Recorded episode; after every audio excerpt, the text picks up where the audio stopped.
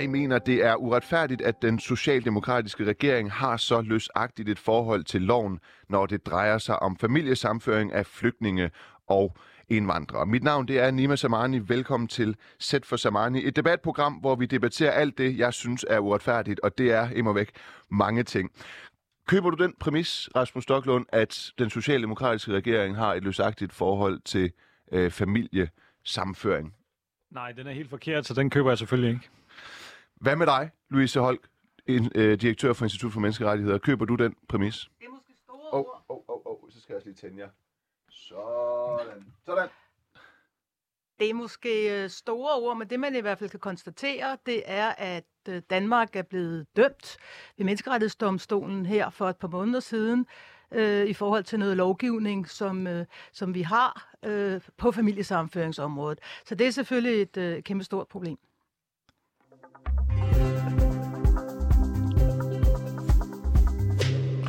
Det er nemlig det, Danmark det er, de er, og det er det, vi skal debattere her i, øh, i dag. Det er nemlig sådan, at tilbage i 2015, der kom der den her velkendte flygtningestrøm i, op imod Europa, og det var der, hvor vi fandt ud af, at øh, den her Dublin-forordning, vi er tiltrådt, hvor vi prøver at lave en fordeling mellem de europæiske lande af flygtninge, der tilkommer, øh, den fuldstændig krakelerede, det fungerede ikke rigtigt. Så lande hver især begyndte at se, hvor meget de kunne teste konventioner og de forpligtelser, vi var tiltrådt, eller forpligtet af. Og det medførte så, at man indførte en regel, hvor flygtninge øh, og indvandrere, dem med midlertidig beskyttelse, de ikke ville kunne få familiesamføring af deres øh, børn, øh, og eventuelt kone eller mand, i op til tre år, når de kom til Danmark. Det var sådan for at gøre det øh, mindre øh, attraktivt. Det gjorde man i 2015. Så tiltrådte den øh, socialdemokratiske regering, det var Støjberg, der, der indførte det her. Den socialdemokratiske regering fortsatte så den her praksis. Og så kom det så frem i øh, sommeren 2021, altså i sommer, 9. juli. 9. juli, tak skal du have, at øh, det her det har været en ulovlig praksis. Det sagde den europæiske menneskerettighedsdomstol. Øh, 16 øh, dommere mod øh, en.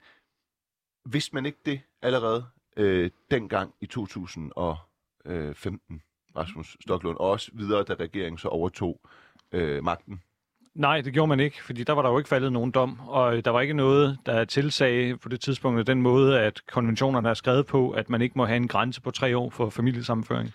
Og derfor så øh, har man jo, derfor er din præmis indledningsvis, nu ved jeg ikke, om man kunne høre, at jeg sagde nej til det, om der var skruet det, op det for kunne mig. man, der var skruet okay. op for dig. Men øh, altså, derfor er den præmis jo også forkert, fordi øh, der var jo ikke øh, faldet nogen dom, og øh, derfor så var der jo ikke noget, vi ikke rettede os efter. Tværtimod, nu hvor der så er faldet en dom, så retter vi os jo efter den og laver lovgivning om, sådan at den er i overensstemmelse Altså med den dom. Men jeg synes også, det hører med til historien, at det var jo ikke kun et spørgsmål om at hverken den daværende blå regering eller senere den socialdemokratiske regering øh, på egen hånd foretog den her vurdering. Altså, der var jo en syrisk læge, som kom til Danmark og som søgte om familiesammenføring fik afslag på det, og som derfor sagsøgte den danske stat, og han fik så øh, afslag, eller han fik ikke medhold hverken i Østerlandsret eller i Højesteret, og Højesteret udtalte, at de synes ikke, at der var noget, eller de vurderede ikke, at der var noget øh, i, over, i uoverensstemmelse mellem den måde, vi havde indrettet dansk lovgivning på, og så øh, den europæiske menneskerettighedskonvention. Og derfor så synes jeg, det er sådan lidt, lidt frisk at sige, at øh, regeringen den har en lemfældig omgang med, med retsstaten, eller hvad det var, du indle, øh, lagde ud. Ja, i hvert fald reglerne om familie, familie som er, er højesteret sådan set øh, blåstemplet den måde, øh, lovgivningen er skruet sammen på, så må det jo sige at være den højeste juridiske instans, vi har her i landet. Ja, det er nationalret. Men vi er jo også forpligtet af konventionerne. Ja. Hvad, Men ja. der var ikke faldet en dom på det tidspunkt. Jeg skal lige huske at sige, at du er jo udlændingeordfører for Socialdemokratiet. Det, det, antager, Ja, det jeg bare, det antager jeg bare, alle ved. Fordi Det er der ikke ret mange, der ved. Altså, Nej, men det er det, du er. Det, øh, hvad siger du til, Ja. ja. til det? Rasmus har jo ret i, at der ikke på det tidspunkt var en dom, som der er nu. Og al respekt for, at man nu regulerer, justerer og retter ind efter den her dom. Men bare fordi der ikke var en dom dengang, som var ligesom den, der faldt her i sommer, så betyder det jo ikke, at det er sådan et helt retstomt rum. Øh, det, de bemærkninger, vi gav på det tidspunkt til det lovforslag, de gik ud på, at det var meget sikkert, at Danmark ville blive dømt, hvis man indførte de her regler. Meget sikkert. Og hvordan, øh, hvordan kan vi gøre det, når der ikke er en dom?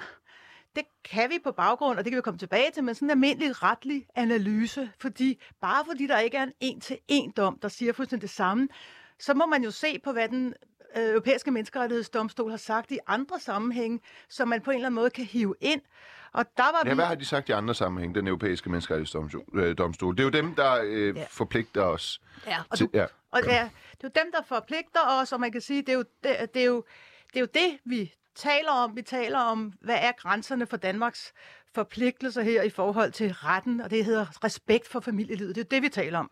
Og det er noget, Danmark har, har bakket op om og tiltrådt, denne her respekt for familielivet. Og øh, det, det man så gør, det er, at man går ind og ser, jamen, hvad har, hvad har domstolen sagt i, i lidt sammenlignelige sager? Og den har en masse principper, som også kommer til udtryk i den her dom fra i sommer. Den har blandt andet været inde, og den siger, jamen, øh, hvis man ser på sådan en sag her, har du mulighed for at leve dit familieliv et andet sted, Mm. så skal du gøre det. Mm. Øh, men det har flygtninge jo tit ikke. Du kan ikke sige, nej, nej, I skal bare, du øh, syrisk læge, du skal bare tage tilbage og leve dit familieliv der. Den ser også på barnets tag, og den har faktisk også i nogle sager været inde og se på, ikke det her med, at man suspenderede sagsbehandling i tre år, men den har faktisk set i nogle sager på, øh, eller hvor, hvor øh, sagsbehandlingen er trukket ud, og hvor den har sagt, det er ikke godt nok. Øh, det var sådan mere administrativt, det trak ud. Og sådan noget kan man bruge, når man analyserer og skal forudse, hvad menneskerettighedsdomstolen den, den vil Okay, så man har ikke præcedens for det her, men man har nogle sager, hvor man for eksempel har, øh, at- at domstolen har kommenteret, at det var ikke godt nok, at det tog så øh, lang tid før myndighederne fik behandlet øh, opholdstilladelsen, eller hvad det kunne være, om de var godkendte asylansøgere. Og på den baggrund kan man så sige, at hvis de har kritiseret en sagsbehandling på, det ved jeg ikke, 14-15 måneder, så kan man også regne ud, at hvis det så er tale om øh, tre år, så er det for lang tid. Det er jo i virkeligheden sådan, lad os prøve sådan at kort og, og riste det op, at øh, der går jo først tre år, for man kan søge om familiesamføring. Er det korrekt forstået? Det er rigtigt, at det man gør, det er, at man suspenderer altså muligheden for at søge i tre år, så kan man søge et par måneder før, og så skal man dertil lægge sagsbehandlingstiden. Ikke? Når, så du siger op til tre år, så er det sådan set ikke engang rigtigt. Det kan godt være for eksempel op til fire år, man skal vente på sin familie. Okay. Så, ja, Rasmus Stocklund. Jamen, jeg synes bare... Øh, Jeg har jo ikke spurgt om noget nu. nej, men, nej, men jeg synes bare, der er noget, hvor øh, at Louise glemmer at få nogle ting med her. Fordi, Okay. øh, altså, jeg går ud fra, at du kender selvfølgelig højesterets dom, hvor at de, så vidt jeg husker, var det 30, 35 sider eller sådan noget, hvor de redegjorde for, hvorfor at den lovgivning, vi havde lavet, den ikke øh, var, blev dømt uforenelig med menneskerettighederne. Og, øh, og det var jo den, vi har rettet os efter. Det var den dom, der var på det tidspunkt. Og en af de argumenter, de jo bruger i den dom, det er jo blandt andet, at de siger, øh, der er også andre lande i Europa, hvor at man har en venteperiode, før man får ret til familiesammenføring.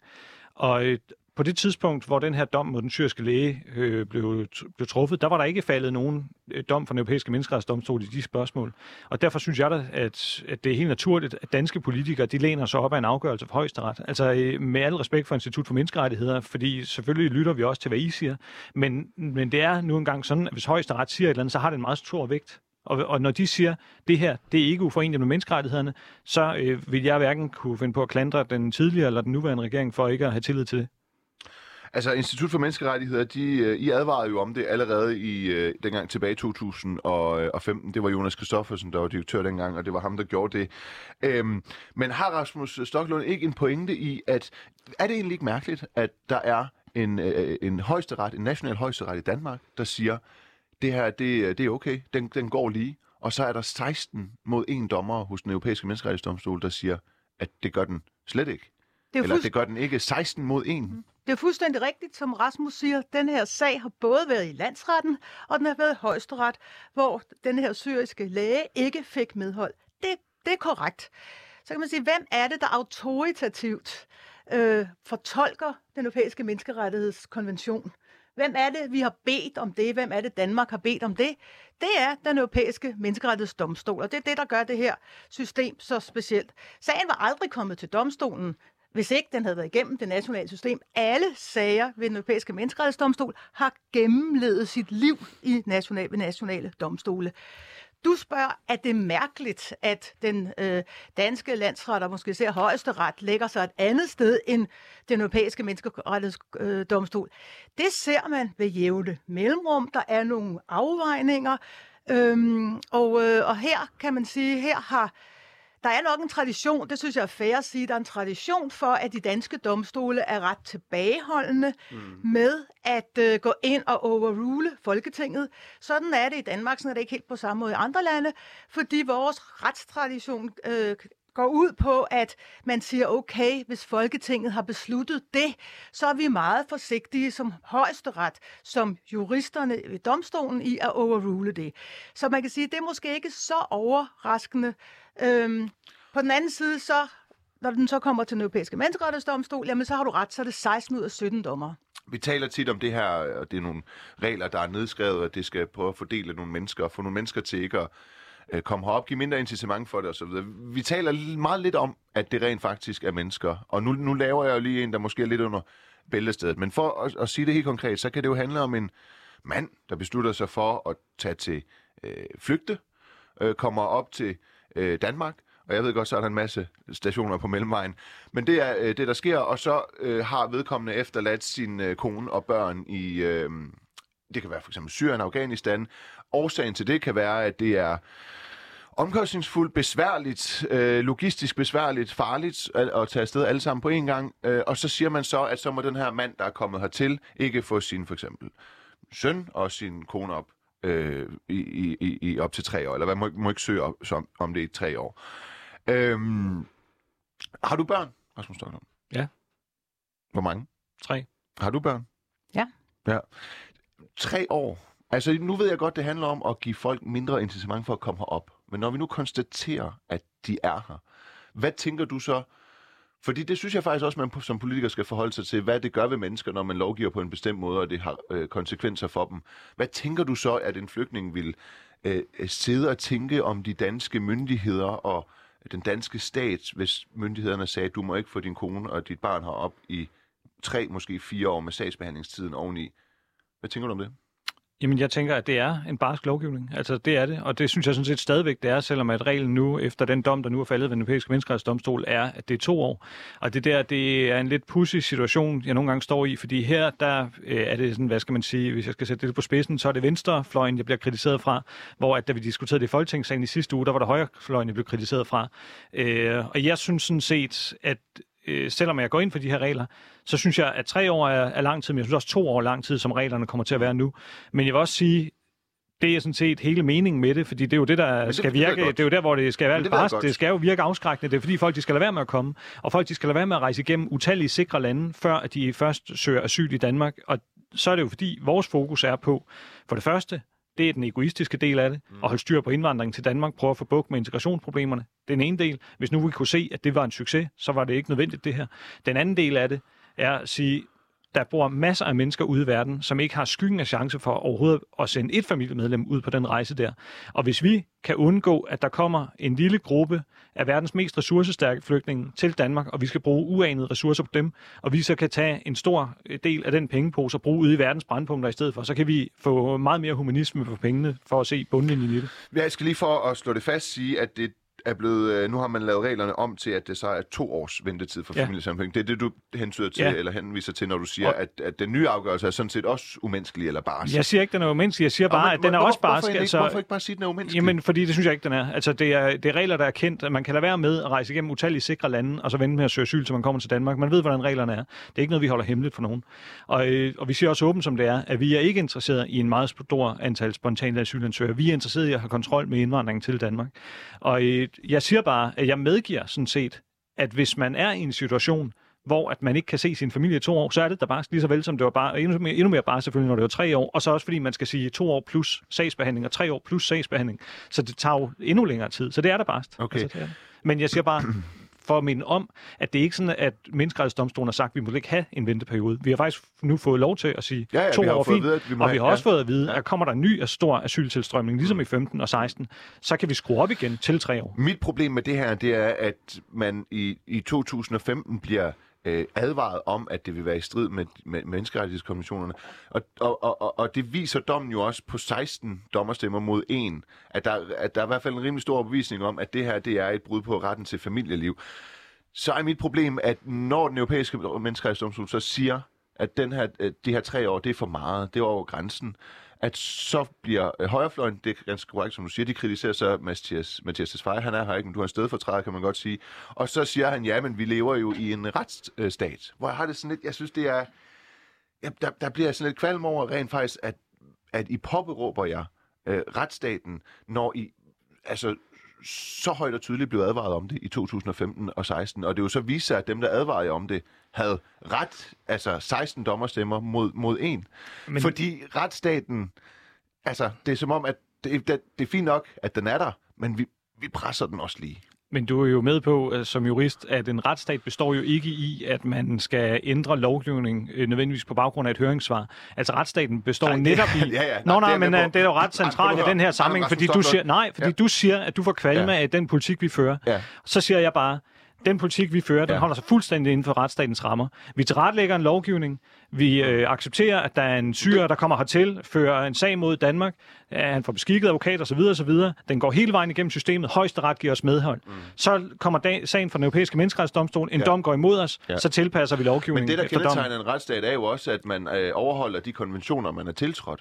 Og når man er tiltrådt en konvention, hvor en artikel 8 siger, at enhver har ret til respekt for sit privatliv og familieliv, sit hjem og sin korrespondence, så kan man jo, når man så i et høringssvar bliver advaret om det, regne ud, at tre år i forhold til det er krænkende meget. Kan du så ikke forklare mig, hvorfor der i nogle af de høringssvar stod, at selv et år, det vil være tæt på at være i strid med menneskerettighederne, når nu domstolen er frem til, at to år er noget, vi gerne må?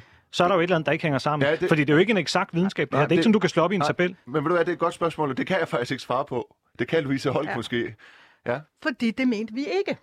Altså, i vores høringssvar i 14, hvor man indførte et år, der skriver vi på baggrund af en solid juridisk analyse, at vi finder ikke tilstrækkeligt grundlag til at sige, eller grundlag for at sige, at et år ikke er i orden.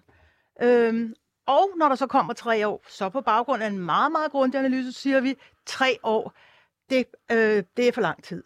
Det er rigtigt, at man modtager høringssvar for alle mulige, øh, for alle mulige institutioner.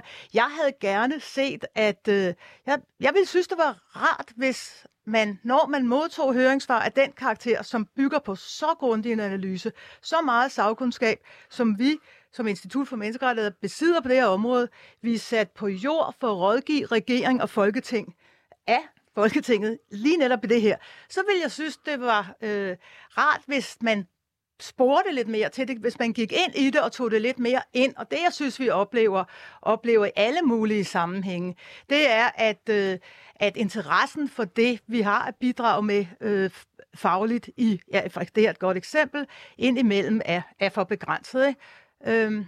Passer det? Øhm, jeg, altså, jeg tør ikke sige, hvordan forløbet var dengang. Det var længe før jeg selv blev ja, politiker. Ja. Men, øh, men altså, det mønster, jeg i hvert fald godt kan genkende, er jo, at hver gang øh, det flertal i Folketinget, øh, som gerne vil føre en stram udlændingepolitik, kommer med et nyt lovforslag, så får vi en bunke høringssvar for alle mulige forskellige ja. velmenende organisationer, der siger, at det kan vi ikke, og det er øh, et brud på alle mulige ting, og at det er umenneskeligt, og jeg ved ikke hvad. Altså, øh, og derfor så er det jo sådan et ret fast ritual, at vi får de her meldinger om, at ting ikke kan lade sig gøre. Og de fleste gange, så kan tingene jo godt lade sig gøre alligevel. Men de fleste gange får vi jo ikke dom imod Men er der ikke også en grund til, at det nærmest er blevet et ritual, at der er så mange velmenende organisationer, der advarer om det? Altså er det ikke en Jo, alarm? vi har alle sammen forskellige roller. Der er nogen, der har en rolle, øh, der handler om at, ja, hvad skal man sige, fremme de dagsordner, ikke? Altså, jo, det kan også være, fordi man, ja, du så. Jo, altså jeg, jeg synes alligevel, der er noget med, altså vi taler også om retsstaten her, ikke? Og, vi taler, og, og i bund og grund handler denne her sag jo om, overholder vi de regler, som vi har forpligtet os til. Ja. Øhm, og det er, altså der, der vil jeg gerne holde fast i, at det er en juridisk analyse. Jura er ikke nødvendigvis en sagt videnskab, og jeg er, fuld, altså, jeg er jo med på, at højesteret kom til et andet resultat her. Men ikke desto mindre, så er der rigtig mange, der på det tidspunkt øh, klart siger, også universitetsjurister, øh, at det her, det går simpelthen ikke. Så er der alle mulige, der også argumenterer politisk og ud fra nogle humanitære principper osv. Det er jo fint nok, det er jo en del af demokratiet. Men jeg synes, hvis vi vil holde fast i den her retsstat, så ville jeg synes, det var rigtig godt, at man tog det lidt mere al- alvorligt, når der bliver råbt vidderligt bliver råbt vagt i gevær på et ret veldokumenteret grundlag. Og jeg vil sige, for, for, må jeg give et andet eksempel. Det er jo rigtigt, der kom rigtig meget, mange lovændringer på det der tidspunkt. Øhm, meget af det, man talte om i forhold til lige den her lov, det var det her, den blev jo kaldt for smykkeloven man ringede til os fra øh, New York Times, og jeg ved ikke hvad, hele tiden, fordi det var der meget opmærksom på. Opmærksomhed ja, altså på. Det, det, der, der, der kom den opmærksomhed på det, tænker jeg, på grund af det famøse interview med Clement og, og Søren Pind, hvor, øh, hvor det hele bliver øh, negligeret til, eller sådan lidt ukonkretiseret til en kuffert fuld af diamanter. Noget, i hvert fald... Altså, at hvis en flygtning kommer ja. herop med en kuffert fuld af diamanter, ja. så øh, skal vedkommende ikke have, jeg kan ikke huske, hvad det hed dengang, integrationshjælp, ydelse. Ja øh, fordi så har vedkommende råd til selv at øh, forsørge ja. sig selv og sin familie. Rigtig meget af debatten dengang, den, det handlede om det, hvor vi var inde, hvis man kigger på det. Vi sagde øh, stort set ikke noget til det, fordi ja, hvis man kommer og har mange penge, så er det ok, man selv betaler. Der er ikke noget menneskeret i det. Øh, at komme efter. Det er der til gengæld i lige netop det her. Ikke? Øh, og, og der synes jeg, det er vigtigt, at man, man skældner mellem, hvad er, hvad er sådan en masse larm, om jeg så må sige, og hvor er der virkelig noget juridisk på spil, og det var der her, og det viste sig så, at at, øh, at det var altså også tilfældet, fordi Danmark bliver dømt. Og igen, hvad betyder det? Det synes jeg også er vigtigt, fordi vi ender tit med at tale om, at øh, så risikerer man at få en dom her eller der, og øh, konventioner osv. Det handler om, at vi har nogle mennesker, som er blevet frataget en rettighed, de faktisk havde. Øh, en gruppe af mennesker. Øh, og det synes jeg sådan set, at det er jo det, der er problemet, når man går så tæt på, og så tæt på, at man faktisk overskrider grænsen. Det er jo tit det, altså når jeg øh, debatterer politik og sådan noget, og jeg gør det øh, personligt, så siger folk, at du skal gøre det personligt, det, det er politik. Man kan jo ikke bare øh, debattere det her ud fra, hvordan du har det med det. Eller, øh, det er også derfor, jeg siger, at det måske kan være under bæltestedet, når jeg spørger, om, om du selv har børn. Øh, Rasmus Stoklund, men man bliver jo nødt til på en eller anden måde at forholde sig til, at det rent faktisk rammer mennesker.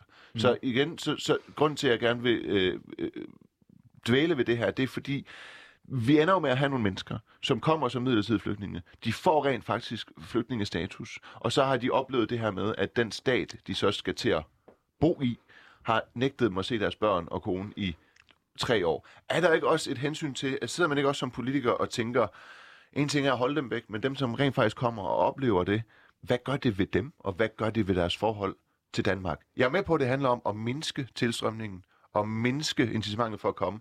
Men er det en afvejning, når I sidder og laver de her lovgivninger? Hvad gør det egentlig helt konkret ved disse mennesker, der så er her og bliver ramt af det, og ikke ser deres ægtefæller og børn i tre år? Ja, altså det er jo der, hvor jeg har sagt flere gange nu, at jeg er enig i, at det er barsk lovgivning. Men det er nemt at sige, at du er enig. Det er bare, Jamen, hvad er det så, du vil have mig til jamen, jeg, jeg vil have til Hvad skal jeg sige, for du bliver jamen, tilfreds? Jeg, jeg, jeg, jeg, ja, det, det, det, det, det, er et godt spørgsmål. Det kommer ikke til at ske. Jeg vil have dig til at svare på, om I sidder for politisk hold, og rent faktisk forholder jeg til, at udover at det sådan handler om at holde antallet af folk, der kommer til nede, om I så forholder jer til, hvad det vil gøre ved de mennesker, der er her, der bliver ramt af det forhold det land, de kommer til i fremtiden at bo i. Jeg tænker, at jeg personligt kunne opbygge, og det er selvfølgelig ikke øh, okay, altså det er ikke, fordi jeg retfærdiggør det, men et meget forvaklet, måske hadfuldt forhold til Danmark, hvis jeg var kommet til som flygtning, var blevet godkendt som det, men skulle have i den periode ventet tre år på at se min kone og børn. Og det ville du ikke, hvis det var to år? Jo, men det siger den europæiske menneskerettighedsdomstol jo er fint nok. Ja, ja, men det er så en, en diskussion mellem mig og den europæiske menneskerettighedsdomstol. Det, Nå, er, det er bare fordi, du siger jo hele tiden, at vi er en retsstat, vi skal lytte til den. Men jeg vil fordi, sige til dig, at jeg er med på, jeg er med på, ja, ja. jeg er med på, at det er klart, hvis du bliver modtaget øh, på en måde, hvor at man siger, øh, kom endelig, kom ja. endnu flere, vi har Schaffendas, hvad man kunne finde på at sige, øh, så tror jeg, at det vil gøre en, en anden indstilling. Så vil der være flere, der får lyst til at komme, og dem, der kommer, de vil sikkert også synes, at det er altid et sted, de er kommet hen. Det er ikke det, vi gør, fordi det hænger sammen. Du kan ikke adskille det der med, hvordan vilkårene er for dem, der er her, og så hvordan folk de vil orientere sig om, om de skulle prøve at, at pakke rygsækken og rejse mod Danmark. Du kan ikke adskille det, det hænger ja, sammen. Ja. Det er også derfor, jeg siger, selvom du synes, det er irriterende, at jeg, siger, jeg medgiver, at det er en barsk lovgivning, men det er det nødt til at være, fordi ellers så kommer folk. Ja. Det hænger sammen. Og det er også derfor, jeg vil sige, at altså, at jeg har svært ved at se, Øhm, apropos det, du sagde før, Louise, altså jeg er sådan set jo er enig i, at man skal lytte til grundig juridisk analyse og sådan noget, men det må man jo også gå ud fra, at det højeste ret har lavet en grundig juridisk analyse, når de laver en dom på 33 sider, der handler om at sige, at den lovgivning, vi har lavet, den er i orden, så er det jo også svært at se, hvorfor skal vi så... Altså, jeg har svært ved at forstå, hvordan I to kan anklage os for, eller jeg ved ikke, du, om du gør det, men Nima gør det, men for, at vi ikke respekterer retsstaten, når vi netop respekterer en dom fra højesteret, hvor at, hvis den var faldet ud anderledes, så har vi også respekteret det. Selvfølgelig respekterer vi højesteret. Og nu omvendt, nu hvor, at, fordi Louise har jo også ret i, at det er jo ikke i den sidste instans, når det gælder øh, noget, der handler om fortolkning af konventionen, så er det jo øh, den europæiske menneskerettighedsdomstol, og lige så snart den dom, den så kommer, så begynder vi så at tilrette lovgivningen efter, at den er i overensstemmelse med den. Og det er den ene del af det. Den anden del af det er, at, og det er apropos det her med, at det netop ikke er en eksakt videnskab, hvor man bare kan lave en grundig analyse. Altså, jeg har i hvert fald ikke set nogen høringssvar eller noget, hvor der stod, det, som står i den europæiske menneskerettighedsdomstolsdom, om at nu må vi gerne have det på to år, hvilket i mine øjne stadigvæk er lang tid, og vi kan ovenikøbet skrue op til tre år, hvis der lige pludselig kommer mange flygtninge og migranter igen. Altså det var der jo ikke nogen, der havde skrevet eller sagt til os, at det er sådan, I skal indrette det, så er det i orden. At du skal lige have lov til at svare for dig, fordi du er jo også direktør for Institut for Menneskerettigheder, så i bund og grund, på papiret er du vel apolitisk, er du ikke det? Altså det, der, I, i dit værv? Det, der er min opgave, det er meget enkelt. Ja. Jeg er sat på jord, øh, og Institut for Menneskerettigheder er sat på jord for at beskytte, mm. fremme og beskytte menneskerettigheder i Danmark. Det er vores opgave at rådgive Folketing og regering, sådan at Danmark overholder sin menneskerettighed. Du skulle lige have lov til at svare på, om, om, du, om jeg kører den for langt ud, når jeg siger, at uh, Socialdemokratiet de, uh, de ikke har respekt for, uh, for retsstaten på det her område. Altså, jeg, jeg, synes, du har, jeg synes, det er lidt skarpt ja, sat men det er op. Godt, det er mit arbejde. Øh, og det er vel også, det er vel også din, din opgave. Det, det er fair. Jeg vil nok sige det på en anden måde. Jeg tror, jeg vil sige ja, det mere ja. generelt, at jeg, jeg er sådan helt overordnet set er bekymret for retsstaten som sådan. Øh, det er jeg globalt, hvis vi ser, hvad der sker ud i verden, hvis vi ser, hvad der sker i Europa. Og jeg synes i virkeligheden også, at vi har god grund til at være opmærksom på de retsstatslige principper øh, i Danmark også. Jeg synes, vi har nogle sager i øjeblikket, øh, som viser, at, øh, at vi skal tage det her alvorligt, så der ikke sker et, et skred. Øhm, og, øh, og ja. ja, det var det.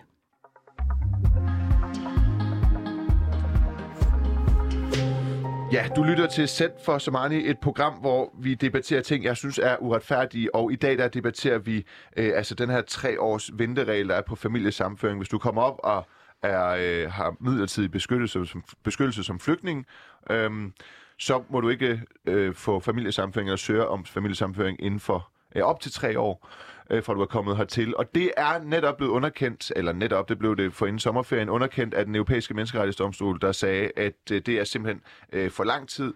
Og der er vel også i det her en afvejning af, at familien, eller retten til familieliv og familiens tag er jo ikke bare, hvor hårdt det er for forældrene at se deres børn. Det er jo også noget med, at tre år er, er mange år i et, i et barns øh, liv. Det spiller vel også ind.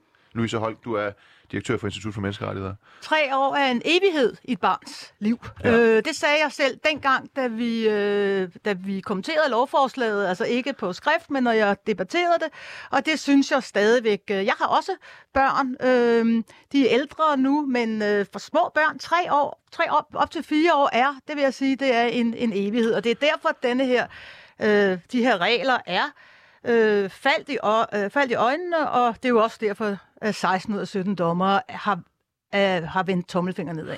Rasmus Stocklund, du er jo øh, udlænding og integrationsordfører øh, for Socialdemokratiet. Er menneskerettigheder i den her kontekst øh, gode eller belastende? Jamen, i den her kontekst? Ja. Øh, altså, jeg, altså, synes, jeg synes, det er godt at have menneskerettigheder. I, i konteksten, at vi, vi, vi forsøger at få så få til at komme til Danmark som muligt.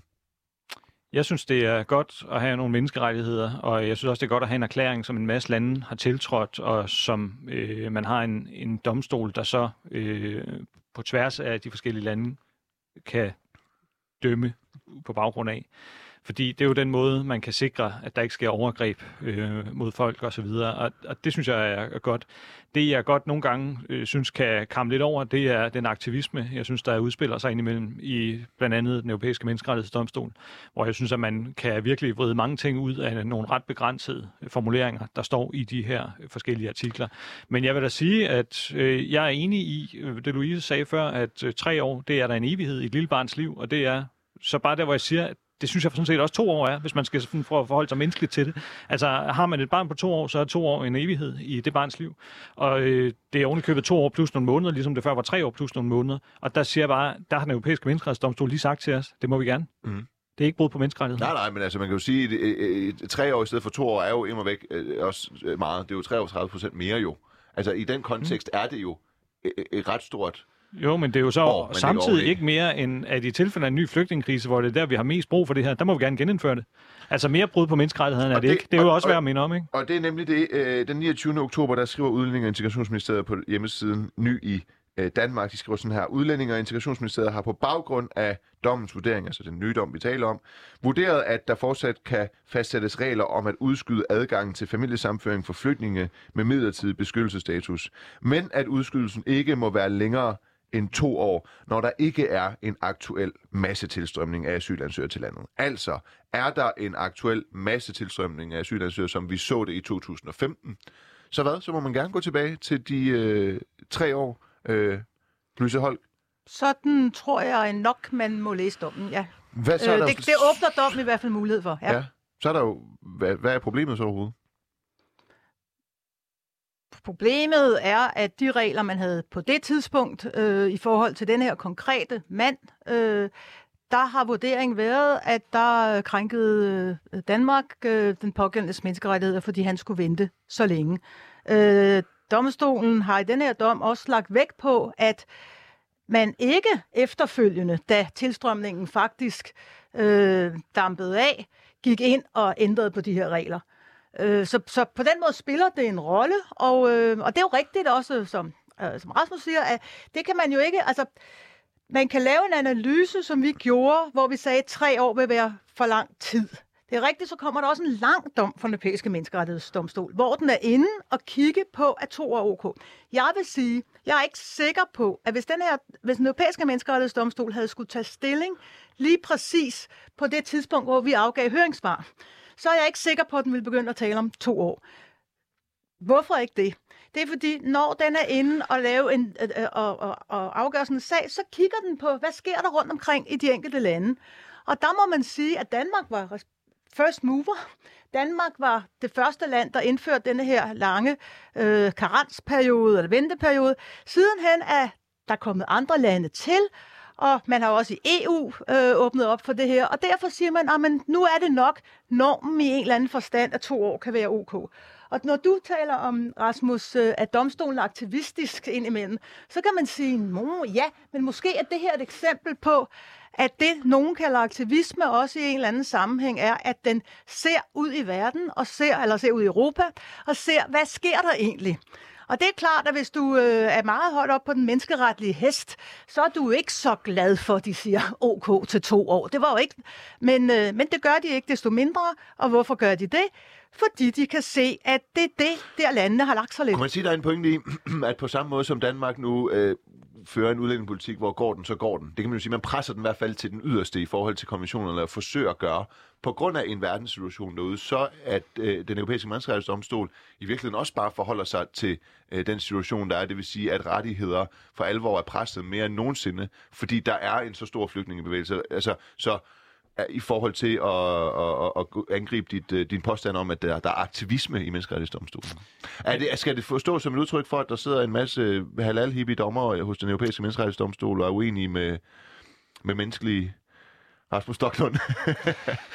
Jamen, øh, jeg vil sige, til den første del af dit spørgsmål, altså både og, fordi jeg tror da, det er rigtigt nok, det synes jeg også, det vidner om, at hvis jeg skal tage et andet eksempel, at vi ser jo for eksempel, øh, at der sker jo ret mange udvisninger fra Danmark af kriminelle udlændinge. Og det er jo sådan noget, hvor man nogle gange i den offentlige debat kan få det indtryk, at der nærmest aldrig er nogen kriminelle udlændinge, der kan udvises på grund af konventionerne. Det passer jo ikke. Altså der er der faktisk ret mange, der bliver udvist hver eneste år. Jeg tror, det er et, et gennemsnit, så er det nok et sted mellem 15 og 1800 mennesker om året, der bliver udvist på grund af kriminalitet. Okay. Der er der jo mange, der har et indtryk af, at det er sådan noget, domstolen, europæisk menneskerettighedsdomstol og andre øh, står i vejen for, kan lade sig gøre. Og det sker jo sådan set ikke. Og der tror jeg det er jo rigtigt nok, at der er den europæiske menneskerettighedsdomstol måske lyttet til nogle af de signaler, blandt andet på baggrund af Københavner-erklæringen, som var et stykke papir, Søren Pape Poulsen stod i spidsen for for efterhånden en, en del år siden, da han var justitsminister, om at prøve at lade det være de nationale domstole, der tog stilling til nogle flere ting. Louise skal sikkert sige det mere præcist om lidt ellers, men altså, men det var sådan i grove træk, det det drejede sig om med Københavnererklæringen, øh, sådan rent juridisk.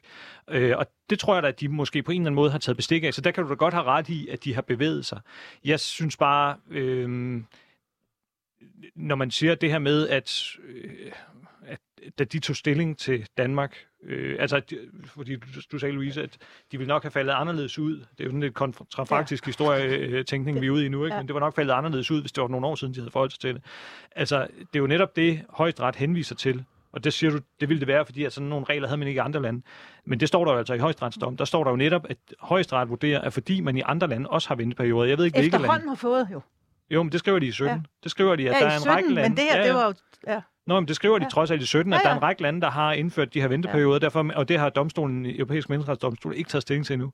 Altså, så synes jeg jo ikke, at man uden videre kan sige, at så må den være i 2017 kunne have regnet ud, at det kan man ikke. Men det havde man ikke i 16, det havde man ikke, da man lavede loven. Altså, der var Danmark first mover, ikke? Øh, Men, men er, der en, er der en pointe i det, Rasmus Stocklund siger, og det er sådan set også, øh, altså, hvor jeg måske må give ham lidt ret, at øh, vi har en øh, europæisk menneskerettighedskonvention, der er meget vagt formuleret. Altså i forhold til den artikel, man, man nu har konstateret, at Danmark har brudt, artikel 8 om retten til familieliv, så står der respekt til, eller ret til respekt for privat og familieliv. En hver har ret til respekt for sit privatliv og familieliv, sit hjem og sin korrespondence. Altså som jurist må jeg også sige, det er jo ikke til at blive klog på, hvad, hvad, hvad det egentlig øh, dækker. Det lyder som om, det dækker øh, alt. Altså ud fra den her betragtning vil jeg jo også sige, at det vil være dybt krænkende ikke at kunne se min familie i et halvt år eller otte måneder. Øh, er det ikke et problem? Det er helt almindeligt, at konventioner er skrevet sådan. Men er det Øh, ikke et problem? Er de skrevet sådan? Ja. Nej, fordi den måde, det fungerer på, det er, at så er det jo domstolen. Altså det, der er det helt særlige ved den europæiske menneskerettighedskonvention, det er, at der er tilknyttet en international eller en europæisk domstol Ja. ja. til den. Og det er så den, der løbende fortolker, og det er jo det, juristerne laver. Jeg kan godt forstå, hvis man ikke er jurist, men det er sgu lidt svært at få, få styr på, men det er jo der, hvor man går ind og siger, at i den og den sag, der har man taget stilling til for eksempel, at flygtningene ikke kan leve deres familieliv i hjemlandet. Så derfor spiller det en rolle. Det spiller en rolle, hvornår har man etableret sit familieliv osv.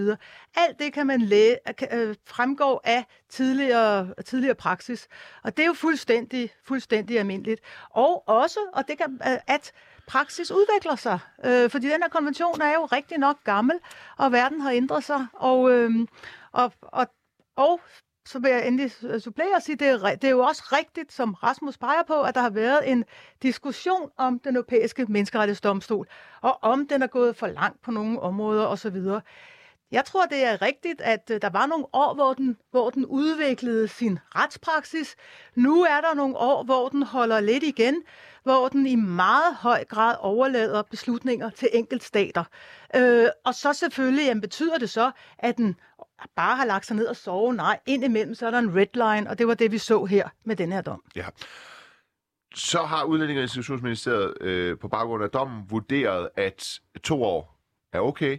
De har vurderet, at så frem der er masse tilstrømning, så øh, vil tre år også være okay. Øhm, hvordan definerer man masse tilstrømning, ved vi det? Øh, jeg tror ikke, at man kommer til sådan at kunne sætte sådan et eller andet bestemt tal på, men jeg tror, det vil være nogle bestemte scenarier, hvor du vil begynde at se retning af det. Det er for eksempel, hvis Dublin-samarbejdet øh, i praksis er brudt sammen. Men altså, er det ikke det lige nu i praksis, Nej. eller er det etableret lidt igen? Ja, det er etableret igen. Det fungerer Okay. sådan set øh, ud, eller, ja, altså udmærket. Du kan sige, at nogle gange går det langsomt måske, men det fungerer. Ja. Ja. Altså, det Ja. fungerer. Ja. Og det er der, hvor at der har vi jo forskellige ting i værktøjskassen nu, som vi ikke havde ved den, det, der skete i 2015 og 16, men det har man jo nu. Altså siden der indførte man jo også det, man i dagligt tale kalder nødbremsen, som betyder, at så kan man simpelthen afvise på grænsen øh, og sige, Dublin er brudt sammen, nu behøver vi ikke at acceptere, at folk kommer ind. Der kan også indføres øh, transportøransvar, forskellige andre ting, som så kan holde folk ansvarlige, som bringer folk ind i Danmark. Så der er nogle nye lovgivningsmæssige værktøjer i kassen, og det vil jo være en situation, hvor man mener, at de er relevante at begynde at bruge, og der skal trods alt noget til. Øh, der vil man så nok også begynde at sige, nu er der vist også grundlag for at skrue op igen her. Hvor langt øh, er I villige til at gå for at presse i, i Socialdemokratiet? Hvor langt øh, vil man for fremtiden kunne regne med, at I vil prøve at presse øh, konventionerne? Jeg ved, at er der nogle ting med flygtningekonventionen, man vil, man vil prøve, eller hvordan? Jeg har jo interviewet dig før, hvor jeg har spurgt dig, om øh, du øh, kærer om konventionerne, og det, det står du klart og tydeligt fast, at, at det gør du. Men hvis jeg sådan kunne, øh, ja, hvis der er jo sådan knap et kvarter tilbage, hvis du får sådan et ønskescenarie her, hvor du kunne pille lige som du vil ved menneskerettighedskonventionerne, hvad, hvad kunne du så godt tænke dig? Fordi vi er jo tydeligvis i en situation, hvor Øh, det er vage formuleringer, der ikke er til at blive klog på, hvor vi hele tiden presser og presser, og så bliver det tilbagekaldt, og så skal regeringen lave reglerne om og sådan noget. Hvis du kunne få det, som du vil have det, med den situation, der er med flygtninge øh, kaos i hele verden, hvad, hvordan skulle det så se ud? Det ved jeg godt, det er et svært spørgsmål, men... Det skulle jeg nok have tænkt lidt nærmere over, inden Ja, ja, jeg sådan, men altså okay, men hvis jeg skal prøve at sige lidt, et eller så andet... kan du Ja, svare. Ja. okay. Nå, ja, men... Ja. Ja. Du, okay, du, du, øh, Nej, det var et Jeg- spørgsmål til Rasmus, ja, ja, men, jeg. ja, ja, ja. han vil have tænketid, Ja, jo. det, jeg, det, jeg mener med tænketid, det var, altså, det var jeg ikke sådan, det var ikke 30 sekunder. Altså, det var mere sådan, til at sidde og komme lidt i dybden med det, men okay. Jeg vil gerne prøve at svare noget, for at prøve at gå med på, Ja. ja. på tankeeksperimentet her, ikke? Fordi øh, det er sådan set ikke, det er ikke sådan, at jeg har et problem med en ordlyd, i og jeg kan, jeg kan heller ikke sådan lige recitere øh, konventioner. Det er ikke sådan, når jeg læser øh, nogle af de forskellige øh, paragrafer og sådan noget, altså jeg så tænker, at det lyder da helt forfærdeligt. Det er ikke der, jeg synes, problemet er. Jeg synes, problemet er i den måde, at nogle af konventionerne indimellem bliver brugt på. Det er der, hvor jeg synes, det kommer over. Altså, jeg synes egentlig den, øh, og, altså, jeg, jeg synes, øh, Mads Bryd Andersen, som er professor i jura på Københavns Universitet, han skriver indimellem nogle meget oplysende kronikker om det her i Berlingske, for eksempel, hvor han redegør for nogle af de domme, der falder, og hvor man undrer sig, det gør jeg i hvert fald. Men omvendt, så synes jeg jo, at der, hvor det er godt at have konventionerne, det er jo til at beskytte mindretal og befolkninger mod overgreb fra deres magthavere, øh, men også mindretal i befolkningsgrupper mod overgreb fra deres magthavere. Det kunne for eksempel være, hvis man forestiller sig, at der var et land i Europa, hvor man lige pludselig ville indføre LGBT-fri zoner, eller hvad ved jeg, så synes jeg da, det er godt, at man har en menneskerettighedsdomstol, der kan gå ind og tage fat, og hvor man sådan på, øh, kan sige, det her det er ikke i orden. Her er I ved at undertrykke et mindretal på en måde, der er fuldstændig uretfærdig og, og uacceptabel.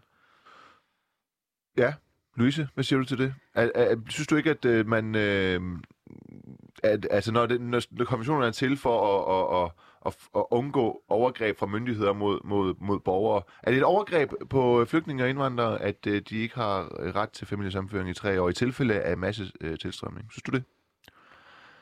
Altså, der, der skal man være opmærksom på, at øh, denne her bestemmelse, du læste op før, den er jo ikke absolut. Øh, man taler om, at der skal være respekt for Ja. ja. retten til respekt for familieliv.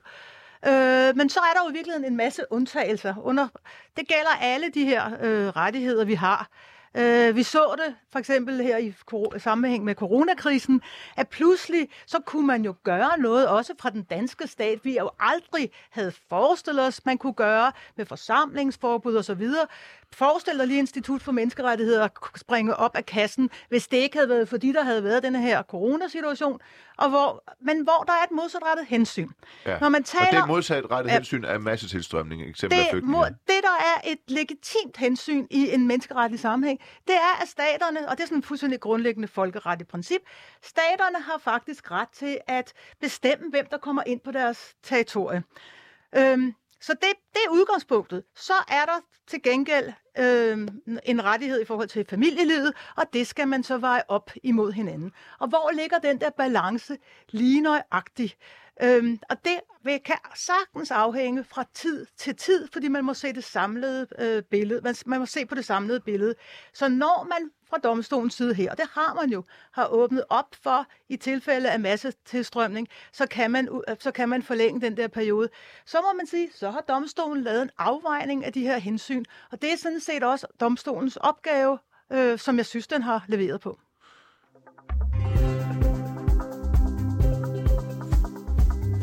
Ja, du lytter til Sæt for Samani, et debatprogram, hvor vi debatterer alt det, som jeg, Nima Samani, i min egenskab af jurist og debattør, synes er uretfærdigt. En af de ting er, at jeg synes, det har været uretfærdigt, at man hidtil har øh, nægtet flygtninge og indvandrere for fem, fem, eller flygtninge med midlertidig beskyttelsesstatus og for familiesamføring i øh, tre år, altså nægtet dem potentielt at se deres børn og kone eller mand i, i tre år, fra de ankommer øh, til Danmark, hvis de altså ankommer alene. Nu er det øh, blevet, øh, det har jeg fået medhold i, kan man sige, at den europæiske menneskerettighedsdomstol er, er enig med mig. Eller, jeg er enig med den. Øh, men øh, det er så øh, stadigvæk, øh, nu har Udlændinge- og Integrationsministeriet så indført, øh, eller ja, man har indført en praksis, hvor man så kører det med to år i stedet. Det synes vi jo også er lang tid. Det anerkender du også lang tid, øh, Rasmus Stoklund. Louise Holk, øh, du er direktør for Institut for Menneskerettigheder.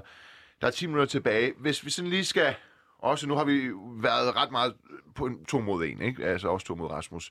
Øh, sådan er det i hvert fald udartet sig. Hvis vi lige skal, hvis vi lige skal prøve at veje, opveje det, er der ikke en pointe i, når jeg tænker retssikkerhed, så tænker jeg jo, at jeg åbner loven, og så kan jeg se, hvad der står, og så ved jeg, hvordan jeg kan forholde mig. Det vil sige, hvis jeg gør dit, så sker der dat, og hvis jeg gør dat, så sker der dit. Øhm, det må vel også være noget, der er relevant retssikkerhed, altså på et internationalt plan. Så når jeg som for eksempel flygtning åbner loven og ser, okay, Danmark er forpligtet af de her konventioner, det ved jeg ikke, hvor tit det sker i praksis, så burde jeg kunne læse ud af de her konventioner, hvad det helt præcis øh, betyder. Så jeg åbner som flygtning i artikel 8. Jeg ved godt, det er meget tænkt eksempel. Jeg åbner, du står ja, ja, og der ligner en, der, hvor, det er et meget tænkt eksempel. Ja, jeg åbner øh, flygtningekonvention, eller øh, ja, menneskerettighedskonventionen og ser, at der står i artikel 8, at øh, jeg har ret til familieliv, hvis jeg kommer til et øh, europæisk øh, land.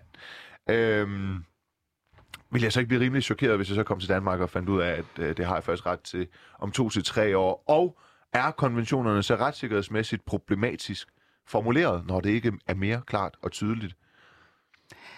Altså, ja, jeg, jeg smiler, fordi det er jeg, men, men fair nok, øh, ja. jeg, går ind, jeg går ind på ja. præmissen. Nå, men det skal du ikke, øh, hvis du synes, den er helt... Nej, den er lidt... Øh, okay. Øh, men, øh, men jeg synes, det der, det, der er afgørende, det er, at de her konventioner, det er jo nogen, vi har tiltrådt, det er Danmark og de andre europæiske lande, og de sætter en grænse i forhold til lovgiver øh, og, og myndigheder i øvrigt. Og, øh, og der er det klart, at sådan helt overordnet set har du ret. Vi fortæller tit øh, regeringen og Folketinget, når vi får lovforslag i høring, at vi synes, de er upræcise. At vi synes, det er uklart, hvad der i virkeligheden menes med det, ja. øhm, og, øh, og at det er et retssikkerhedsmæssigt problem. Så i den sammenhæng, der har du fuldstændig ret. Som borger må man kunne øh, kunne sætte sig ind i loven, eller i hvert fald, hvis man gør det efter bedste evner, man må vide, jamen lad os gå tilbage til det der corona, hvornår er jeg et eller andet sted, hvor jeg risikerer bagefter at skulle tvangstestes, og så videre, og så videre. Det er helt afgørende for en, en retsstat. Jeg tror igen, i forhold til menneskerettighederne, i forhold til konventioner, så er det nok bare sådan, at konventioner, de bliver jo ikke ændret så tit. Det er altså øh, ret kompliceret at ændre en, en konvention, og derfor er de typisk formuleret sådan med meget overordnede vendinger, og så har man som sagt øh, en domstol, der løbende fortolker i forhold til den tid, vi lever i. Men det er problematisk. Det, det, er, det, det, det er et stort øh, instrument, der skal i gang. Instrumenter, der skal i gang, hvis man skal øh, ændre øh, konventionerne, så derfor gør man det ikke så tit, så man formulerer det mere overordnet. Er det ikke problematisk? Fordi vi har, I står og siger, at det er, at regeringen gør sådan og sådan, eller Inger Støjbergs praksis er sådan og sådan, det er ulovligt, og det kan være sådan og sådan, men alligevel så får de medhold i tre instanser, også i højeste instans øh, øh, højeste ret. Ja. Øh, og det, det, er jo, det er jo netop på grund af, at det er så vagt formuleret. Altså, det, jeg tror igen, øh, jeg, kan, jeg kan godt forstå dit spørgsmål, men ja. det er den kompleksitet, der knytter sig til nogle, nogle juridiske spørgsmål, ja. også i forhold til en virkelighed, der ændrer sig og udvikler sig igen. Vi var inde på det tidligere, at domstolen aktivistisk, eller at den fortolker den i virkeligheden bare i forhold til sin tid hele tiden. Og, øh, og der tror jeg, der må man sige, at det er en præmis, og den måde, man sikrer, at øh, de enkelte stater overholder øh, menneskerettighederne, sådan at borgerne ikke bliver udsat for overgreb, det er, at man må forvente af staten, altså her Danmark, kender de her menneskerettigheder. Der er jo dygtige jurister i Justitsministeriet, som rådgiver, øh, og, og, øh, og langt hen ad vejen jo sikrer, at Danmark overholder de her, de her regler. Og, øh, og så må man så i øvrigt lytte til dem, man har, øh, dem, man har etableret til at rådgive på det her område, sådan at man fra statens side har lovgivning og har administration, som ikke krænker menneskerettigheder. Medgiver du, øh, Rasmus Stocklund, at øh, ja, hvad skal vi sige, 20, 30, 40 års alt for lempet, slap udlændingepolitik og lovgivning er årsagen til, at den er så skærpet og stram nu, og medgiver du, at den måske næsten er for skærpet og stram nu, som konsekvens af, hvor slap den har været?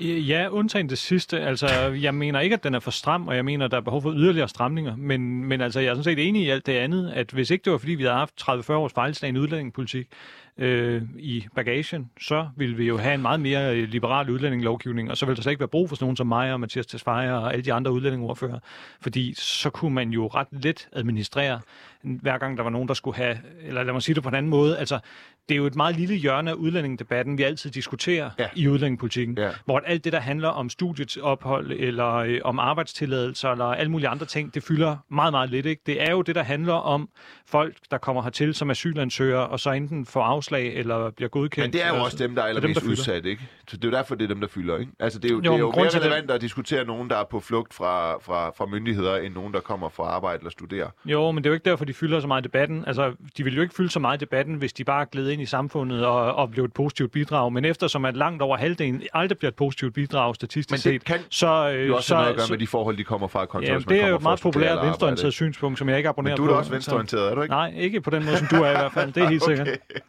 Men, så fik vi slået det fast. Øhm, der er knap fem minutter tilbage. Jeg vil gerne lige, det, det kunne måske være, at vi skulle have slået det fast fra start af. Det her, den her regel med øh, at, at nægte familiesamføring i to til, eller tre år, nu to år, øh, retten til det, øh, det er jo for at, at, at undgå, at, at flere føler, sig motiveret til at komme herop. Ved vi, hvor mange det reelt øh, har berørt? Ved du, ved du det, Rasmus Stocklund? Altså, der, som har været her, altså er kommet hertil med midlertidig beskyttelse, og så har blevet nægtet Nej, jeg har ikke, nej, jeg har ikke sådan et tal på stående fod på det, men altså, det har selvfølgelig, altså, det har selvfølgelig primært en effekt i forhold til folk, der er på vej hertil, og så overvejer, skal vi slå os ned i Danmark eller et andet Er land i det en Skandinavien? øh, må- målt øh, effekt? Er Ja, der, altså, ja, har du nogen set fra mit perspektiv... Nå, hvad mener du? Jamen, er det no, altså, har du oplevet, øh, ja, set fra dit perspektiv, hvad? Altså, kan det måles, hvilken effekt det har, at, at ja, folk du de kan jo kommer hertil? se, øh, hvis man ser, øh, og det er jo det mest relevante at se i forhold til befolkningsstørrelser, og så se, hvor mange har forskellige lande i Europa taget imod, så tog vi jo ret imod rigtig mange til at starte med. Ja. Og så har man jo kunne se, at antallet er faldet de senere år, og og, og det hænger selvfølgelig sammen med, hvad er det for nogle vilkår? Altså, det tror jeg egentlig også, de fleste migrationsforskere anerkender, at der er både det, man kalder push- og pull-faktorer, som er afgørende for, om folk de synes, det er attraktivt at komme. Og det kan være alt muligt. Det er lige fra, hvor store er ydelserne til, øh, hvor meget fylder islam, og hvordan er stemningen, og hvordan kan man få familiesammenføring, og så videre, så videre.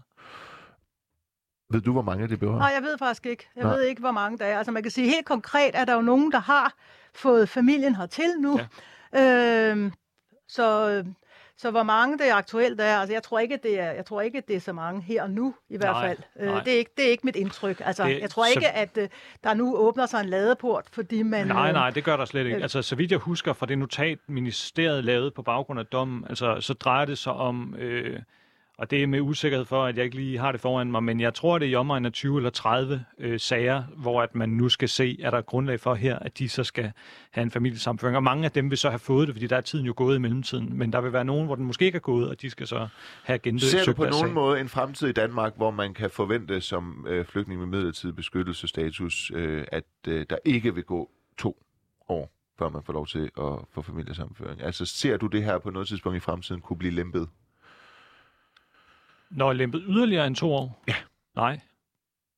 Altså, jeg, jeg synes, en ting, vi ikke har talt så meget om, også i forhold til dommen, det er, at den jo lægger op til, altså noget af det, den kritiserer, det er den der automatik, øh, og at der godt nok ja. var en undtagelse, altså i denne her treårsregel, men den var vanvittigt snæver. Det var noget med, hvis man havde passet sin hand, øh, ægtefælde med handicap. Altså meget, meget Eller snæver. meget alvorlig sygdom. Meget alvorlig sygdom. den er der jo stadigvæk, den undtagelse, ja, ikke? Altså, og det, og det Ja. man kan, kan sige her, det er, altså, det er jo, øh, at, at der er behov for, at man ser lidt mere individuelt på, på de her sager, end man i hvert fald havde lagt op til i, øh, i, i, øh, i den gamle lovgivning. Det sidste minut, halvanden minut, vil jeg gerne lige bruge på. Øh, Jeg synes, vi har debatteret øh, det her godt igennem, så det vil jeg gerne bruge på, hvad du mener, Rasmus Stocklund, for det er måske også symptomatisk for hele den her debat, når du siger, at du ikke er venstreorienteret, i hvert fald på den måde, som jeg er. Hvad, hvad tænker du så på, hvad jeg mener om hvad? Sådan, Hvad er det for en måde, jeg er venstreorienteret på?